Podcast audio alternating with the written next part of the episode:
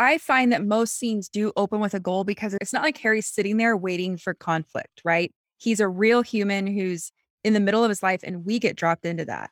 So his starting goal is do your history of magic essay without getting. Mm-hmm. Then the inciting incident comes in, and for this one, I had two different options. I landed on one. I'll tell you both. Number one, you could say it's that he realizes he's been 13 for over an hour. Number two, you could say that he sees three owls flying towards his bedroom window. I landed on the owls flying towards his bedroom window because although the realization that he's 13 and he's been 13 for an hour, he knew this, he just forgot. He wasn't paying attention. But you said a key word unexpected. Mm-hmm. It's not unexpected that he turns 13 on his birthday. It's unexpected that there's a giant blob of animal flying towards your window that happens to be three owls.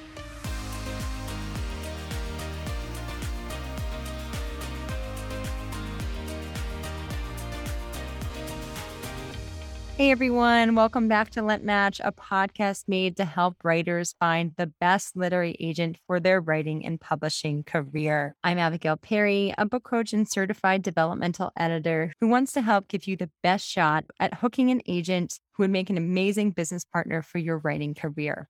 To do this, it's really important, of course, that you do the research part of literary agents. But in addition to that, you really need to understand how to write a great story. So while the majority of this podcast focuses on interviews with literary agents and editors, I also like to spend another chunk of episodes focusing on what makes stories great. I also want to drop a quick caveat in there. Even if you write a great first chapter, if you don't fulfill promises that you make in that first chapter that speaks to the expectations of this quality of the story and the quality of your writing, if you don't fulfill those expectations throughout the entire manuscript, you won't be able to hook that agent in the way that you're hoping to. So I know that we can obsess about those first pages because that's what an agent looks at first. At the same time, I would encourage you to pay attention to how an event in a first chapter or in multiple chapters can speak to the big picture expectations of the story as well as how do you execute a scene in a way that advances the plot and develops a character because only when you do that can you start to understand how to grow your craft. For today, what we're going to highlight is drumroll. Harry Potter and the Prisoner of Azkaban. This is the third book in the Harry Potter series. And if you follow the podcast for a while, you may have already listened to Harry Potter and the Sorcerer's Stone. There was an analysis on that first chapter, as well as Harry Potter and the Chamber of Secrets. There was an episode that analyzed the first chapter of that book. And today we're going to move into book three. And I say we because I have the great pleasure of having my good friend and editing colleague, Savannah Gilbo, join me again for these Harry Potter episodes. I also want to send a special shout out if you've been enjoying Lit Match and you'd like to learn more about how to grow your writing craft. Please, after you finish this episode, hop over to Savannah's podcast, fiction writing made easy. She is amazing at taking big concepts and making them simple and practical. And she does these often in short 15 minute episodes. So while the Harry Potter first chapter episodes range more between the 45 minute to 60 minute mark, don't miss out on her podcast, Fiction Writing Made Easy. Let's turn to our episode on Harry Potter and the Prisoner of Azkaban. I'm going to invite Savannah on now, and I can't wait for you to learn and explore this chapter and what makes it great with us. Harry, I want you to swear to me that whatever you might hear, you won't go looking for Black. Mr. Weasley, why would I go looking for someone else to kill me? Hi, Savannah. Thanks for coming back for another first chapter analysis for Prisoner of Azkaban. So we're now mm. the third book. And as Savannah had mentioned in the Chamber of Secrets episode, for the Story Grid Masterwork Guide Analysis book. We have a friend who's writing it, but Savannah is the editor. And I've actually never looked at this one from an analytical standpoint yet, other than in our own private discussions for random scenes. So this will be a fun one to dissect together. Yeah. And we'll give a little shout out to Renee, Renee Decker, who is writing the masterwork for Prisoner of Azkaban. And yeah, like Abigail said, we have not spent as much time with this one as we have Sorcerer's Stone or Chamber of Secrets. So I'm actually kind of excited to look at something a little more fresh. Before we get into it, we'd like to do a summary of the first chapter of Harry Potter and the Prisoner of Azkaban. So Savannah has written a great summary for us, and I'm going to let her take it away. Yeah, here we go. So, in this scene slash chapter, it's after midnight, and Harry is working on his history of magic essay in the dark under the covers of his bed. The Dursleys are mad at him right now because Ron Weasley called him on the telephone and basically yelled at Vernon through the phone since Ron does not know how to use a telephone. And because of that, Harry thinks this must be why Hermione hasn't been in touch either. So he's had no word from his wizarding friends for five weeks.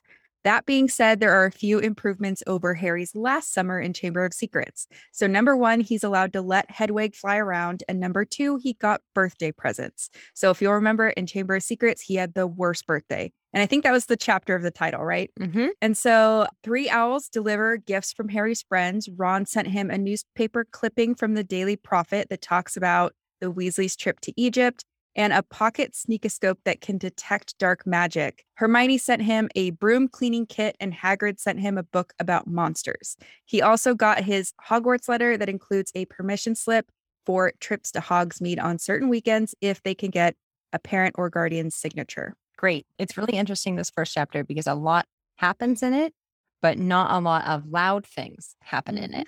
In the other first chapter episodes, what we have done first is we look at the big picture. We use seven key questions to analyze first chapters to make sure that you're doing the things you need to do to hook readers that we look at. So, seven key questions that are taken from Paula Munier's great book, The Writer's Guide to Beginnings.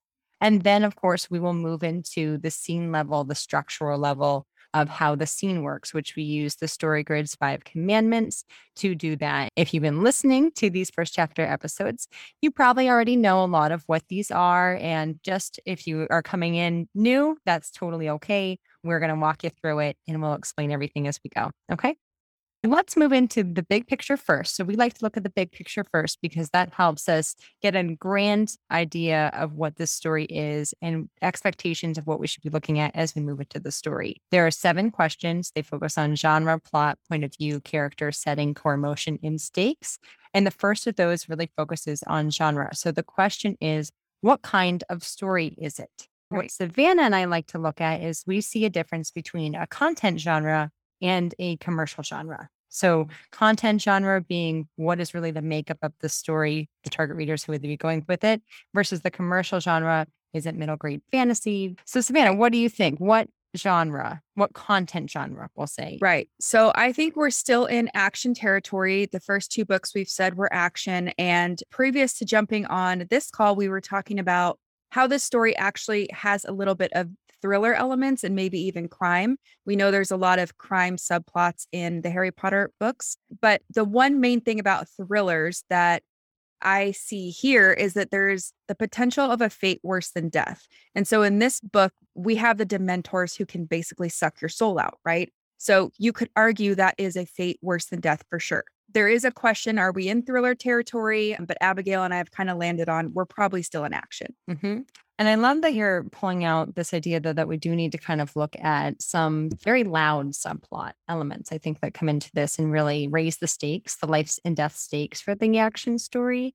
Now, what's the difference? I think we should just go into that a bit more, Savannah. The fate worse than death. What is that extra factor that determines yeah. fate worse than death? And how could we be thinking about how the story starts and then how the story ends and why we lean more towards action versus thriller? Yeah, that's a good question. And fate worse than death, I always think about The Walking Dead, how you could turn into a zombie. Like to me, that is a fate worse than death because you are forever walking around the planet trying to feed on humans, right? You don't get that soul piece. So, in same with Harry Potter, like we said, the Dementors will suck out your soul. Mm-hmm. So to me, that's a fate worse than death. Differences between action and thriller. Do you have any off the top of your head? I'm just going to well, think about it. It's interesting then to think about the climax of Prisoner of Azkaban and why this story in the series is extremely different than the others in the series because I believe this is the only climax that has no Voldemort. So it's mm-hmm. one of those things where we actually are facing the Dementors, and right. the person most at stake is actually Sirius. So sorry, spoilers. if you haven't read this, I read it. Turn back now. Sirius is the one that the Dementors are seeking. But the other, the why the Dementors really become extremely dangerous is because they start to disobey. Like they start to kind of start overstepping boundaries. And that's why Dumbledore's furious that they're even on campus.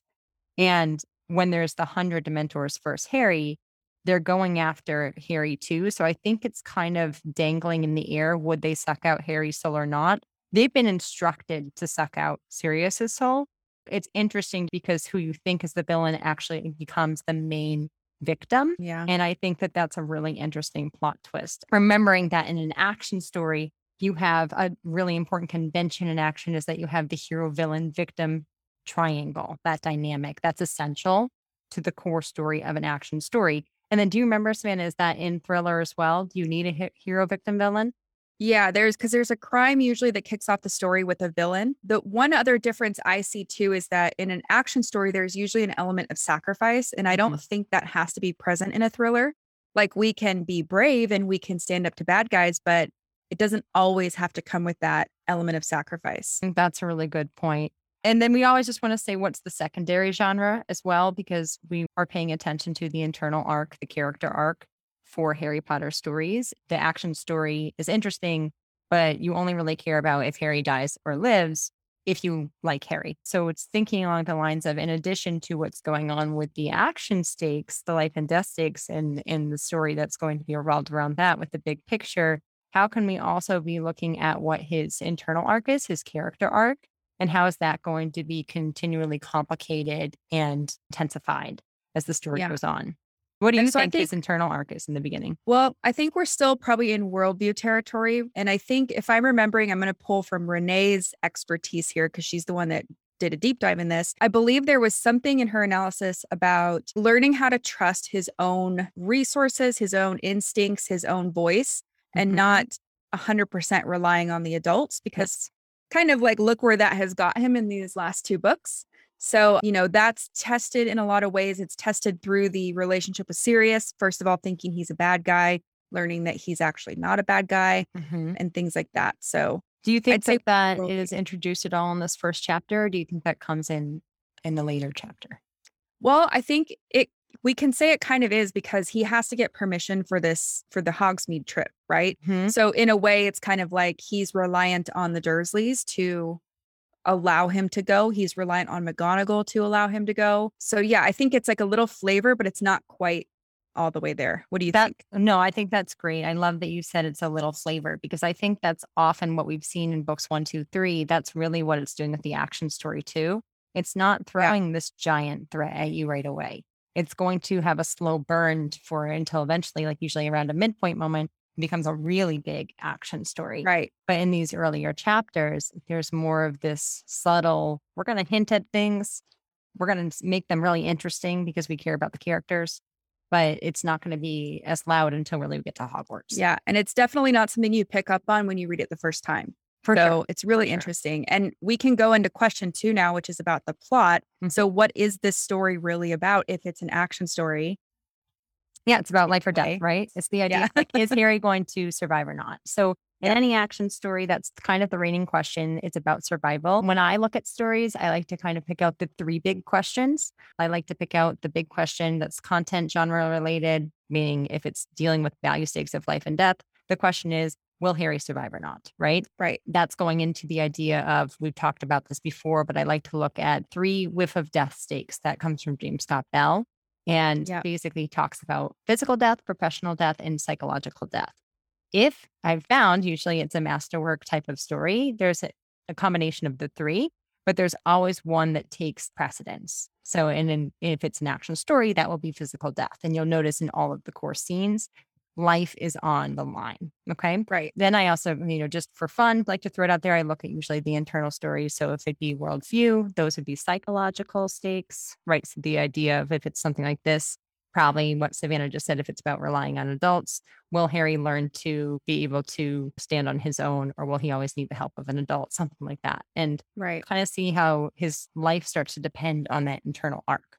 Then I usually throw out just for fun, like a subplot question. That's what I would kind of look at for that idea. And this is interesting because, like you just said, it reminded me of his age. So he's 13 in this book. He turns 13 in this chapter. And that's kind of like eighth grade, going off to high school age. So it's kind of where we do take that step away from being super reliant on our parents mm-hmm. and we tr- we want a little more independence. So that's interesting to think about The other thing I would say about plot is like this is going to be a story about Harry and Sirius Black and the truth about who they are and what their relationship is like. Yes. Sirius Black is not mentioned in this chapter, but he is mentioned in chapter 2 Mm-hmm. via a news report and Vernon gets all upset about the details of the news report. But we do see Scabbers in this chapter via the Mhm. article that Ron sends him. And we do introduce the Hogsmeade visits, which are where a lot of these important plot moments take place. Yes. The other thing to kind of note about genre and plot is that Rowling does recap Harry's history with Voldemort. We're not in the dark about what the story is going to be about plot wise or genre wise. It's all here. Even though, like Abigail said, it's a little bit more quiet. We're in his quiet. bedroom after midnight. Nothing exciting is happening. And again, I think why you can get away with that in a first chapter for this book is because it's part of a mega hit series. Right. Very unlikely you're reading book three if you haven't read book one and two. So Right. it's kind of a quick, if you imagine it like a recap, if you're watching a TV series, what happened last season. Yeah. But she does it in this way where it's not, we're going to info dump. She does it through context. Well, I have a note about that, that she does a great job with this because it's the backstory or the exposition she includes is always prompted by something in the story present. That's So, right. like you said, it's in context that is prompted by something in the moment. Like the broom cleaning kit allows Harry to talk about Quidditch. yes. The picture of Ron's family allows him to talk about the Weasleys. So it's not like the chapter starts with last year, Harry, you know, had to Right. fight down this basilisk in the Chamber of Secrets. right. And then, oh, this other thing you don't know happened with Voldemort. Right. It's all very organic. She you'll notice a pattern now if you're following these first chapters that she always does get a commentary on Voldemort in some way, but it is only prompted by exactly what Savannah has said Right. because of something that's happening in his story. Also notice that Snape, one of my favorites, is always mentioned, but in Snape, but it's usually dealing like he's doing homework, you know, and his least favorite assignment that he has to do. Yeah. His Snape. least So- favorite teacher. Right, right. yeah. You're always looking for those opportunities to blend external and internal. You're never just dumping internal. Right. Okay. Yeah. So the next question, question number three, deals with point of view. Who's telling the story? We're in third person limited still. We do have a little bit of that omniscient feeling narrator at the very beginning of the scene and at the end. I don't have the text in front of me, but at the end, it's something like we zoom out and the narrator kind of talks about what's going to happen next with Harry. I think Abigail is going to grab it. Yeah, the last paragraph says, At that moment, Harry Potter felt just like everyone else, glad for the first time in his life that it was his birthday, which is fun Right. it's the exact opposite of Chambers. Yes. And so I have a note about that too, because in the beginning of the chapter, the omniscient narrator says Harry is a highly unusual boy in many ways. He hated summer holidays. He really wanted to do his homework, and he's a wizard. So it's a nice little open loop and closed loop by the omniscient narrator. Mhm. But we're mixing it up from the previous two books where on his birthday, it's like the worst day and he feels neglected and he feels sad about everything. Here, he has a good birthday and also Rowling has up the stakes with the Hogsmeade visit. Mhm. So it's the same, but different. hmm And I want to say, because we are going to move into third person limited close with Harry for the majority of the story, but the Right. narrative allows us to kind of feel like we're readers who then get pulled into the personal story with Harry. Right. It's interesting. Again, you spoke to 13, and I'll talk about this more in the character question, but we've seen how the Dursley Harry Potter relationship has started to mature. And through that, Harry starts to test his limits with them more, which is interesting. So this isn't the first chapter, but I just wanted to mention this because in the second chapter, Harry starts to try to outwit Vernon more vocally. Yeah. And he it- bribes him. Yep, he bribes him and it's bold. Harry is always seen as a courageous character. It's, you know, he's in Gryffindor. Of course, he's courageous. It's one of those things that you're seeing them start to really start to stand his ground a little bit more. We're in Chamber of Secrets, remember there's a confrontation between Dudley and Harry, and Harry does stand his ground, but it's more so in a way that is not like challenging Vernon. Like Vernon is clearly Right. the, the main antagonist in this family. Vernon is the one who literally in the second chapter says that he'll beat he'll beat the stuffing out of him Yeah. you know, an adult, you don't want an adult saying that to you. And he's a giant guy too. So I think like he's intimidating. So it's just interesting to see, like, as Harry is aging, moving from teenager to young man, who's Right. going to start to use his voice and his own opinions a little bit more. Right. You know that. Question number four Who should we care about the most? Yes. Harry Potter. always always harry right so it's it's really interesting to see through context we're very happy that harry is finally receiving Yeah. some well-deserved birthday messages. You know, Right. getting his first birthday card ever, like very exciting. I really like it to pull in the factor again. We know that Harry is bold and courageous. We know that he's sympathetic because the Dursleys mistreat him, among many other things. Like Harry is an orphan. Harry is always doing the right thing by the victim. He's always like trying to to work for others who are people that we would root for and care about. We don't care Right. about the Dursleys as much. But I do think that it's interesting as you're learning more about him through that balance of external and internal and seeing what he cares about. And one thing that I really like in this first chapter is that he gets this newspaper article that the Weasleys have won this big lottery. And he says a line of something like he couldn't think of anyone better who deserved a big heap of gold than the Weasleys, Right. who were very kind and very poor, like something like that. Right. It speaks to his humility. It speaks to a, a person of integrity, a person of, you know, humility, things like that, a good person. His people. Yeah. Yeah. And I like Yeah, that about that. It's a small detail, but it really speaks to his character. Yeah. And so you kind of touched on question six, which is core emotion. How should we feel? We feel mm-hmm. happy about what's going on with Harry. We're we're interested in this Hogsmeade thing, but for the most part, we're like, gosh, thank God he had a good birthday. The question we skipped was setting. So where and when does the story take place? We're in Harry's bedroom in Privet Drive. It's his 13th birthday. And the last one is about the stakes. So why should we care about what happens next? Or like what do you care about? Mm-hmm. And this is what is going to be a great question to move us into the five commandments because Right. it is a soft chapter, right? So there's not a ton. Really, chapter two is where we're going to see more of an exciting event happen.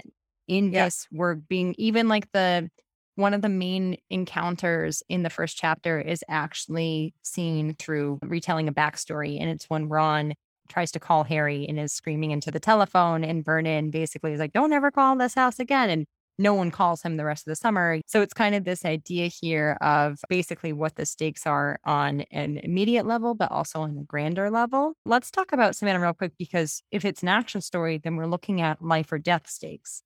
Right. If this scene is softer, how do we know it speaks to life and death stakes? Okay, so I have two answers to this, or a question and an answer. So I think we should explain what we mean by softer. And the way that I interpret this or feel it is that the conflict for Harry is more internal. So he's worried about not making noise. He's worried about the book that Hagrid sends him is like flapping around on the floor. He just doesn't want to get caught. What we learned that we didn't mention is he got out of his bedroom one day and he went to the cupboard under the stairs and got his school books and he snuck them upstairs. So he's not supposed to have all this stuff. And if he wakes up the Dursleys, he'll get caught and it'll get taken away. Right. So the, it's all internal for the most part conflict. Whereas in scene or chapter two, scene two, it's more external. So it's we feel more excited. Yes. So that's one thing. The second, did you have anything to add? No, I th- I like that. Just that speaks back to the core emotion too, because when it's something is usually action dominated, the core emotion deals with more excitement, and when it's internally dominated, we're dealing with more of this like cathartic, like satisfaction type of Yeah. emotion. And so the second part, I actually want to pause us on that because I want to talk about the value shift after we go through the five commandments on yep. the life and death scale. Mhm. But as a reader, for me, what I cared about the most in this scene is we already talked about he's having a good birthday, but also is he going to get this permission slip signed? Because we know he's telling us this is important to him and he Mhm. wants to do it. And we see, like Abigail said earlier in the second chapter, he's bribing Uncle Vernon to try to get it signed. Yeah. So Let's go ahead and move into the chapter and how we break it down. And I like that you've mentioned that because you're going to see in our analysis of the five commandments, a lot of things are happening in the scene in their softer ways. But the main thing that is really going to grab our attention is when the Hogsmeade letter comes in. So kind of looking at like how this is all developed and stuff like that. I like to start with Harry's goal. So, like, what is he doing when the scene opens? He's trying to work on his history of magic essay without getting caught. This goal puts everything else into context. I like that you brought that up because I also like to start with a story goal. One thing that I think is interesting, because well, the first commandment is inciting incident. So the five commandments is a quick recap. We'll explain what each of them are. Inciting incident, I just call it turning point, but some people call it progressive complication turning point, crisis decision, climax resolution. So I'll explain what those are as we go through. But the first one is inciting incident, and that's usually causal, meaning a person causes it, or coincidental, meaning a coincidence causes it. And basically, it's this unexpected disturbance that either establishes a story goal or forces a character to change directions and how they're going to achieve their Right. story goal. So in this case, it opens with a goal, right? Do your homework without getting caught. Right. I find that most scenes do open with a goal because it's not like Harry's sitting there waiting for conflict, right? He's a real human who's in the middle of his life and we get dropped into that. So his starting goal is do your history of magic essay without getting Mhm. then the inciting incident comes in and for this one I had two different options. I landed on one. I'll tell you both. Number 1 you could say it's that he realizes he's been 13 for over an hour. Number two, you could say that he sees three owls flying towards his bedroom window. I landed on the owls flying towards his bedroom window because although the realization that he's 13 and he's been 13 for an hour, he knew this, he just forgot. He wasn't Yeah. paying attention. But you said a key word unexpected. It's Mhm. not unexpected that he turns 13 on his birthday. It's unexpected that there's a giant blob of animal flying towards your window that happens to be three owls. What do you think that quick internal reflection of not recognizing that he's been 13 for an hour does for the story? Yeah, that's interesting because we saw in the first two books that he was kind of, you know, tracking the time as it ticked away. And in this one, it's like, okay, he's not so concerned about that anymore because he's got friends, he's got Quidditch, he's got magic, he has schoolwork. So we are seeing a shift. Yeah. Is that of- what you picked up? His priorities and what he cares Yeah. about. Yeah.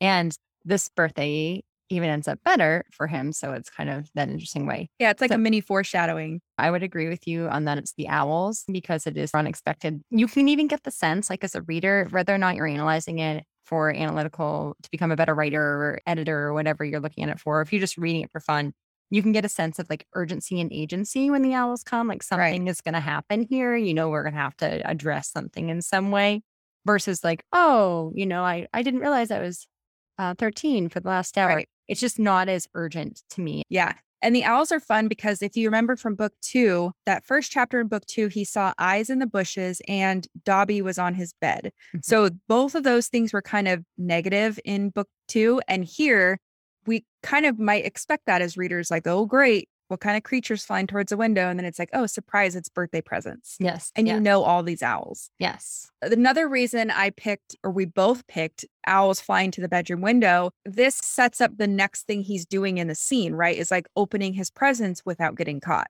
So he's pushing Mhm. aside his schoolwork and shifting that goal slightly to read his mail, basically. And that's the key there, right? Because he started to shift in some sense. In the last episode, we talked about the difference between beats and scenes, and scenes are a change in value, and beats are a change in tactics. We haven't reached, of course, a value shift yet, but this moment, this, uh, you know, causal, it's the owls, causal event is going to start to move some sort of value that Yeah. change, which we'll talk about in a little bit. And if we don't like the word tactic, because I know some people don't like saying, what does a change in tactic mean? Mm. Change in behavior. Sure. Yeah. Even So- better.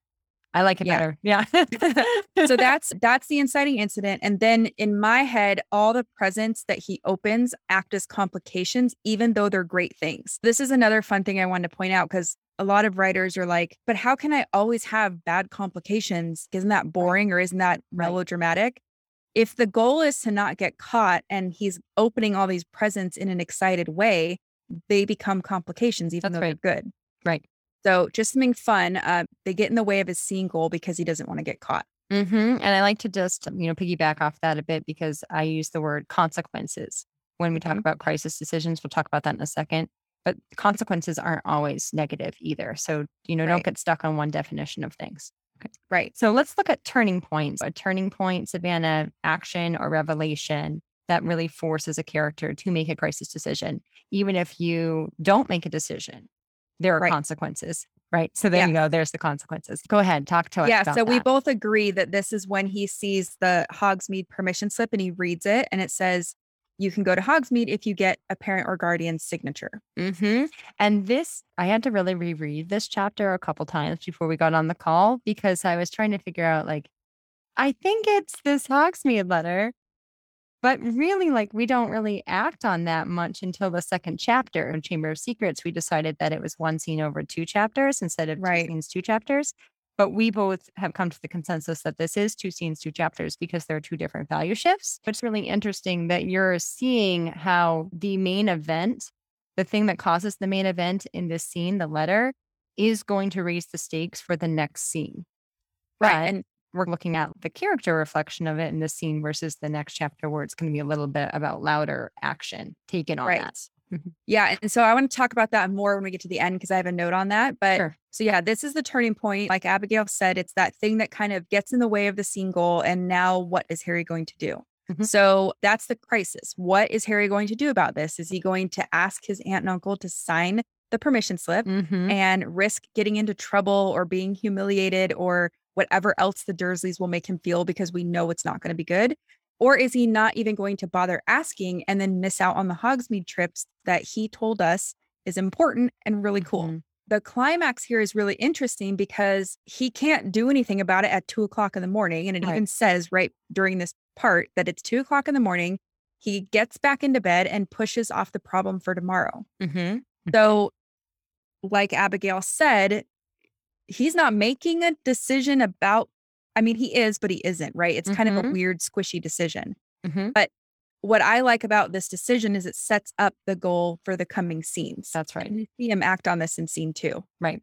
Look at that a little bit closer, kind of looking back at that idea of how a crisis question, the result, the climax, acting on a crisis decision is what causes consequences. You can see here, what do you think the consequences would be? If his decision is, I'll deal with this tomorrow, which is kind of interesting because that's like Vernon's decision in the first Yeah. book. I'll deal with this tomorrow. What consequence do you think that leaves him with in the resolution? Well, and this is interesting because you also have to remember let's pretend this scene was happening at two o'clock in the afternoon. This It's scene diff- would not work and it would be boring because you're like, okay, Harry, like, why can't you go ask Vernon now? Why are you being such a wuss? Right. He can't really go act on it now because it's two o'clock in the morning. When you're thinking about writing your own stories, if you have, like, because I see a lot of writers who are like, they have weak crisis moments like this. If it was two in the afternoon and he just is like, I don't want to deal with it, that's Mhm. not interesting. So the Mhm. way that Rowling made it interesting was this happens in the middle of the night when he's trying to be quiet and do his homework. That's one thing to note. Your question was what are the consequences? Is that he has to deal with it tomorrow he's anxious and about it. And he's yeah, he's going to be anxious about it all night and then in the next chapter we learn that Aunt Marge is coming to visit. So Mhm. it's like his that's, you know, his goal on some level is to deal with it tomorrow Mhm. and then here comes Aunt Marge. Yeah. So And to now look at the five commandments in a row, because we started with goal and we want to see how have we moved in a value shift in a way to accomplish this goal or do we Right. not accomplish this goal? So you just to recap, you said that the main goal that we started with started before the inciting incident. And it was really to do homework quietly without getting caught because he smuggled these books under Vernon's nose. What value has changed now from the inciting incident to the resolution of the scene? And how does that still speak to how we moved closer to or further away from our goal or our new Yeah. goal? this is going to be my favorite part of this whole conversation, but let me just quickly read you what I put for the resolution. So, in the text, it actually says that he feels just like everyone else, glad for the first time in his life that it was his birthday. So, that's kind of the vibe at the end of the scene, right? Normally, we look at things through three different levels too. So, we could talk about the three value shifts. From the reader's perspective, we're just, we're kind of feeling the happiness that Harry feels, right? Mhm. He got his Hogwarts letter, he got presents. You know, we're feeling the momentum that the story has started. From Harry's perspective, it was kind of just another birthday, wasn't expecting much because why would he after the last two years? And then he gets presents. So he's kind of feeling the same sense that the reader is, but also that little bit of dread because now I have to go ask Vernon to sign my permission slip. So those are kind of like the two things that readers would see and that Harry's feeling because he does not know the danger that's coming up.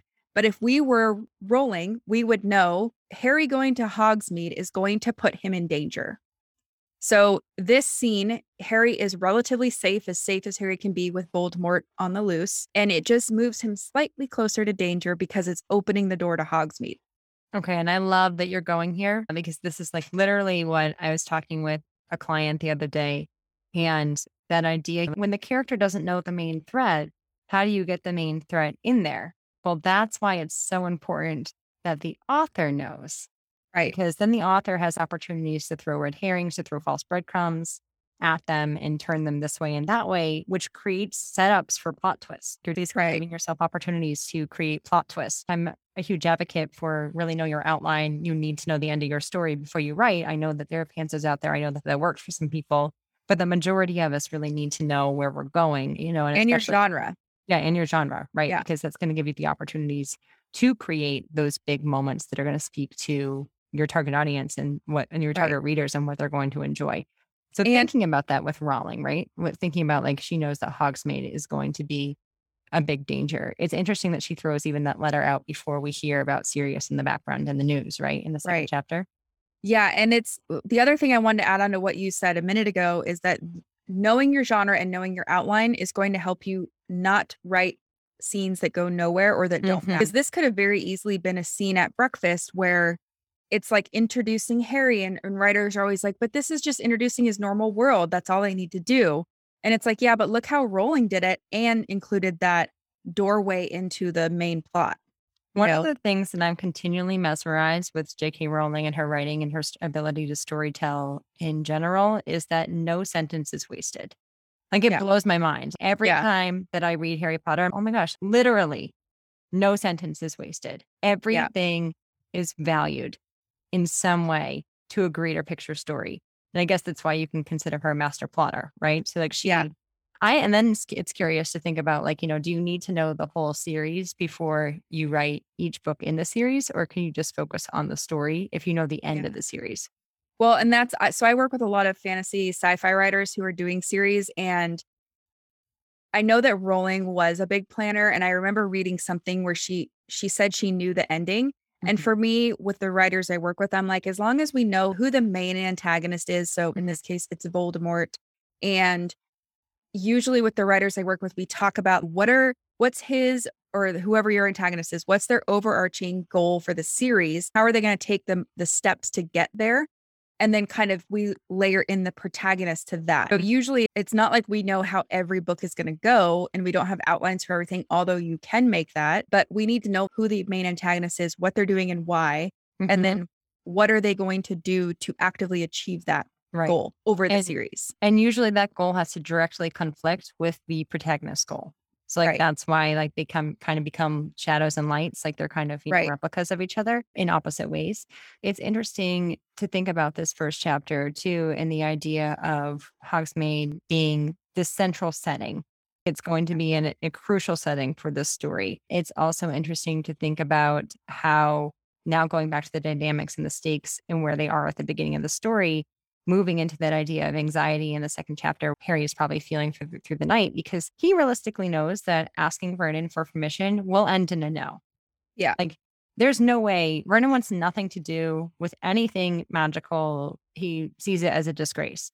So Yeah. he can't ask him, like, but he has to ask him. Yeah. So now what the second chapter really becomes interesting about is he has to find a way to give a leg up on Vernon to create a bribe in some way. I think this is one of my favorite examples of how a scene that seems so average and so like catching readers up on what's happened in the last two books does play on those global stakes. And the details that are in there are interesting too. You know, Yeah. opening up this book That you know, like, you, right, yeah. like that's interesting. That's fun, right? I think just also what Rowling really did that was smart. If you are writing a series with multiple books, she always turns the head. She makes you Yeah. create assumptions and expectations because of previous books. So, you know, Right. book one and book two, we're expecting a climax with Voldemort. I think it's brilliant that she throws Scabbers in a photo in the first chapter. And, Right. like, And that is I have a note serious. on that. Yeah, go ahead. Yeah. So I took a note that it's funny that Ron in his letter to Harry says that Bill, his brother, says the sneakoscope that he sent Harry doesn't work properly because it kept lighting up during dinner. And then Ron tells Harry, well, it's probably because Fred and George were there. And so as readers, we believe this because why wouldn't we? It's plausible. I have two things to say about this. So one, I see a lot of writers who they'll write something like this and then they go, and that's weird. It's like, hey, there's something weird happening here. But Rowling is so good at this because she says, hey, something's here. I'm going to tell you why. Here's a believable reason. But then, really, here's your first clue that Scabbers is actually Peter Pettigrew, Yes. the wizard who betrayed Harry's parents to Voldemort. And just to put on another layer onto why Rowling's really good at this is sometimes she tells the truth and sometimes she does not. So, Yeah. so Yeah, that's it's fun. it will always keep you guessing because we've seen her do both. Really Yeah. start spinning with, but is it going to turn or is it not going to turn? Because remember in Chamber of Secrets, how in if you actually read past the first chapter, Dobby they assume that it's the Malfoys that Dobby belongs to from the beginning, but they think it's a Right. prank. So it's really Right. interesting because what she does is she's like, hey, here's a probable solution as to where Dobby comes from, but it's probably Draco. And it's really Yeah. Lucius, like really Lucius Right. is the antagonist. We're looking at something to pull us close into the detail. Pay attention, pay attention, because the ending will be surprising but inevitable. She's we can really good it. at misdirection. And the other thing I just remembered because you were talking about how Hogsmeade becomes the main setting. Think Mhm. about how constricted we were in Chamber of Secrets. Yes. The monster was in the bottom of Hogwarts. So we were really in Hogwarts. It was very Hogwarts focused. So it's kind of fun that we're adding in this new element. The other thing I wanted to say, because we know this is middle grade, kind of getting into that young adult section, right? Yes. Yeah. Um, we should talk about that. Mhm. So I thought there was some fun humor bits. Vernon's always a source of humor and how Harry talks about him. But also like the topic of Harry's essay is Mhm. witch burning in the 14th century was completely pointless. Discuss. So it's like just these little things that highlight the humor for the middle grade reader, even if they're like not totally getting it, you know. And I love how, you know, it was really funny because I was doing, I read it and then I did the audiobook version uh, Yeah. on a walk earlier today too. And actor who does the readings and the audiobooks is fantastic. But it was so funny because that line came up and immediately caught my attention because, of course, we do know in real life there was witch burning. Yeah. it's this idea of like, it actually had me thinking, hmm, you know, like maybe there are witches out there. We don't know. Well, like and wizards. You know? Part of the text says that like witches actually thought it was funny because they cast a spell that made the fire tickle them. right. So like There's I playing mean, with them. how to make a really tragic thing in history be kind of fun and not so gruesome for young readers. Right. I think that was kind of cool. There was one who, Um, like wanted to get caught intentionally because Yeah, she likes the, 'cause she likes liked the it. sensation. Yeah. Yeah. and the other thing that I noticed in this chapter, I don't know if this was on purpose, but if it is, it's like the coolest thing. So Vernon tells Harry, don't talk to the neighbors. I can't remember why or when he says it, but that's kind of funny because we know later that Mrs. Figg is his neighbor who's been sent to watch him. It's not what Vernon meant, don't talk to the neighbors, but it's also kind of like a nod, don't talk to the neighbors because she's actually not supposed to talk to you either. I like that there's irony in the fact that Aunt Petunia is obsessed with gossip and spying on people, but realistically, the wizard community is constantly spying on Yeah, her. they always know what she's up to. yeah. this whole book has one of my favorite examples of red herrings ever. So Mhm. It's so cool if you read the first chapter through that lens and you just see the little nods. And even in chapter two, we deepen the little nods. And throughout the whole thing, there's misdirection and true clues and all the fun stuff. And all these great setups in the sense that I know when I was reading it, I probably wouldn't have even, you said before, you don't even think twice about it. As No. soon as she explains the sneakoscope is probably due to Fred and George, who do pranks all the time, you Yeah. don't even think about it. But, It's funny. Right. But when it comes out that it actually had purpose, it's, that's why it's the surprising but inevitable ending because it's been purposely planted in the story. Yeah. And speaking of that, I remember the first time I read this. So I read, I was literally the same age as Harry every time I was reading a new book. And I remember the way she set up Percy and how there was like that vibe about Percy. I was Mhm. like, wow, it's a sneakoscope going off because Percy's the bad wizard. Or if we don't Mm. believe it's Fred, we're not going to be thinking of Ron's rat. You know, we're going to be looking at people.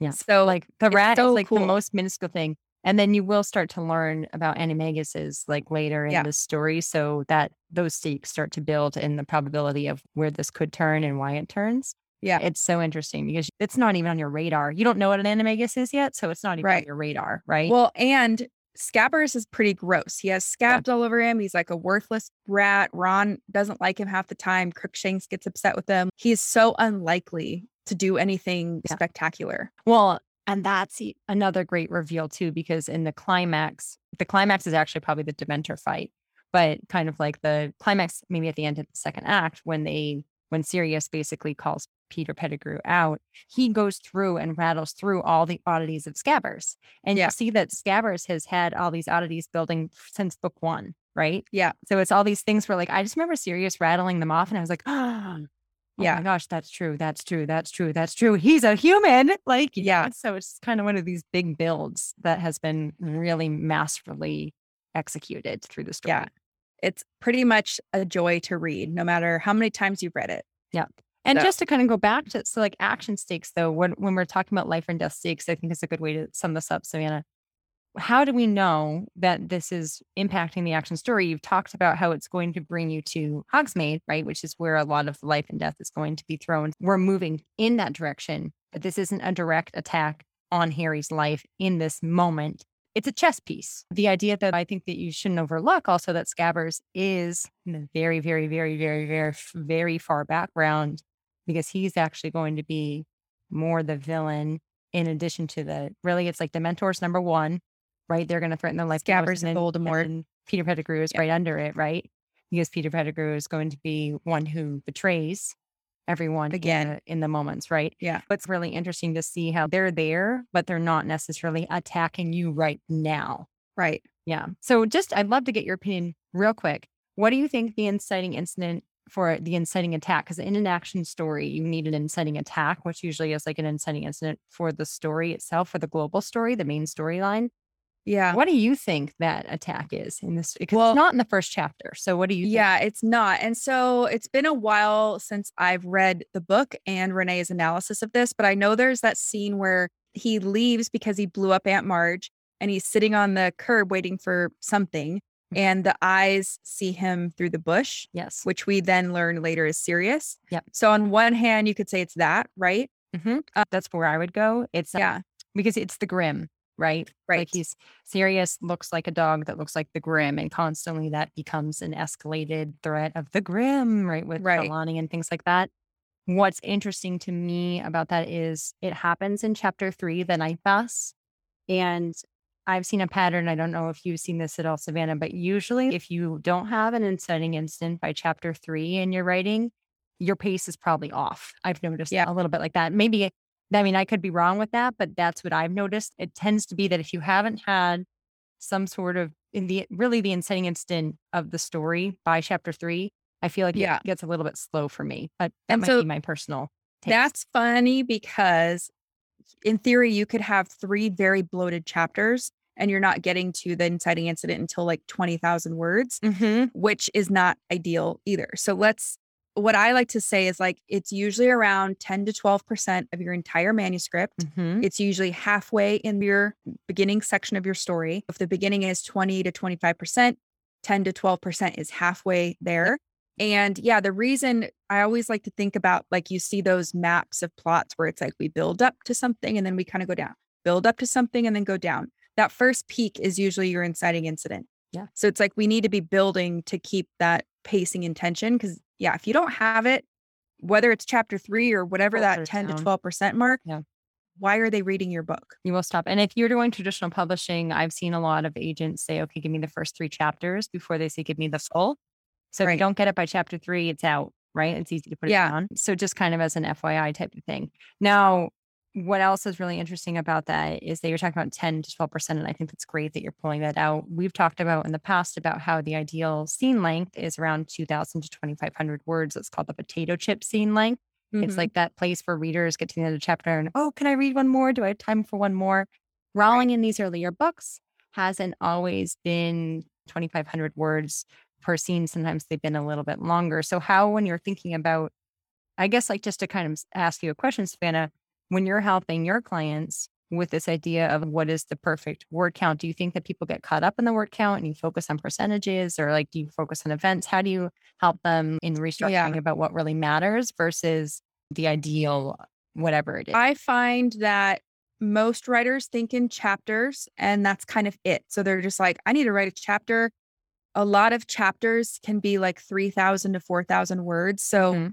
Because they don't know any better, they end up just writing three to 4,000 words without any scenes in there or anything. So I like to strip all that away and just say, let's write a scene with the Mhm. structure we talked about Mhm. and try to keep it somewhere between under 3,000. Even if you're at 3,000, 3,500 on your first draft, it's okay. You can strip things out later once you know what's happening in your story Mhm. and what's important and what's not.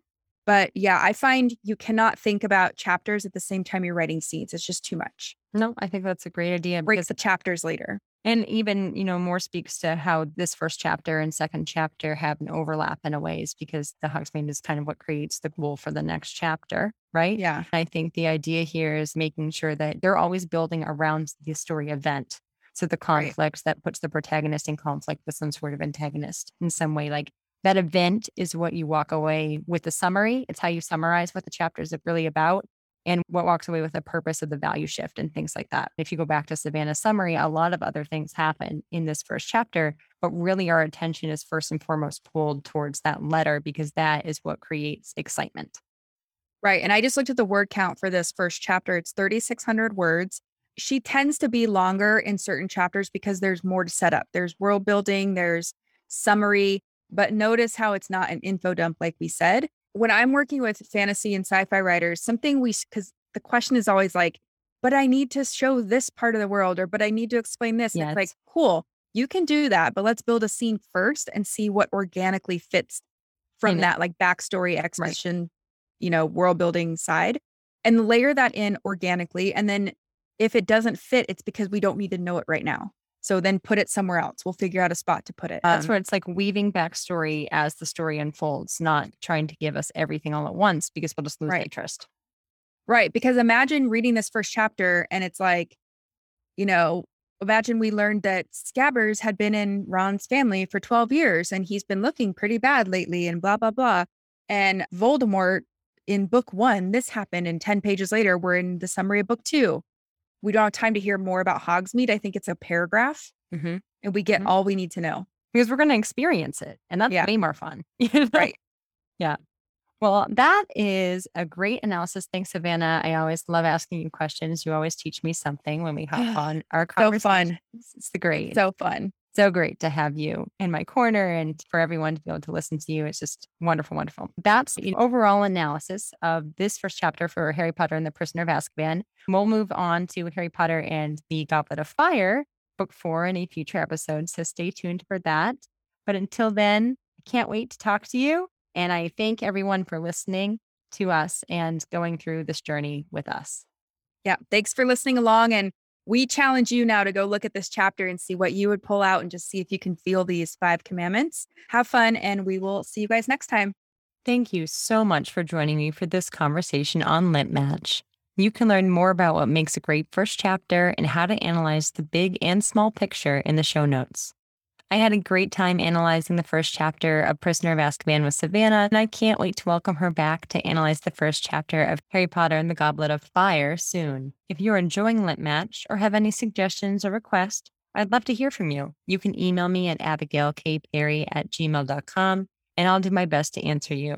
I believe that your writing matters, and I'm here to help you learn and grow, whether it be the writing process or the research process as you enter submissions. If you do have some time, I really appreciate if you could rate and review the show. This helps support me by telling iTunes that this podcast matters, and that means that I can reach even more writers who are in need of help with the query process and are preparing their manuscript for traditional publishing. Last but not least, don't forget to check out Savannah's amazing podcast, Fiction Writing Made Easy. She's a rock star, and there's so much to learn with her content. Until next time, happy writing, persevere if you're querying, and don't give up on your writing progress and future writing career. I can't wait to hear when you sign with the agent and celebrate your book when it comes out.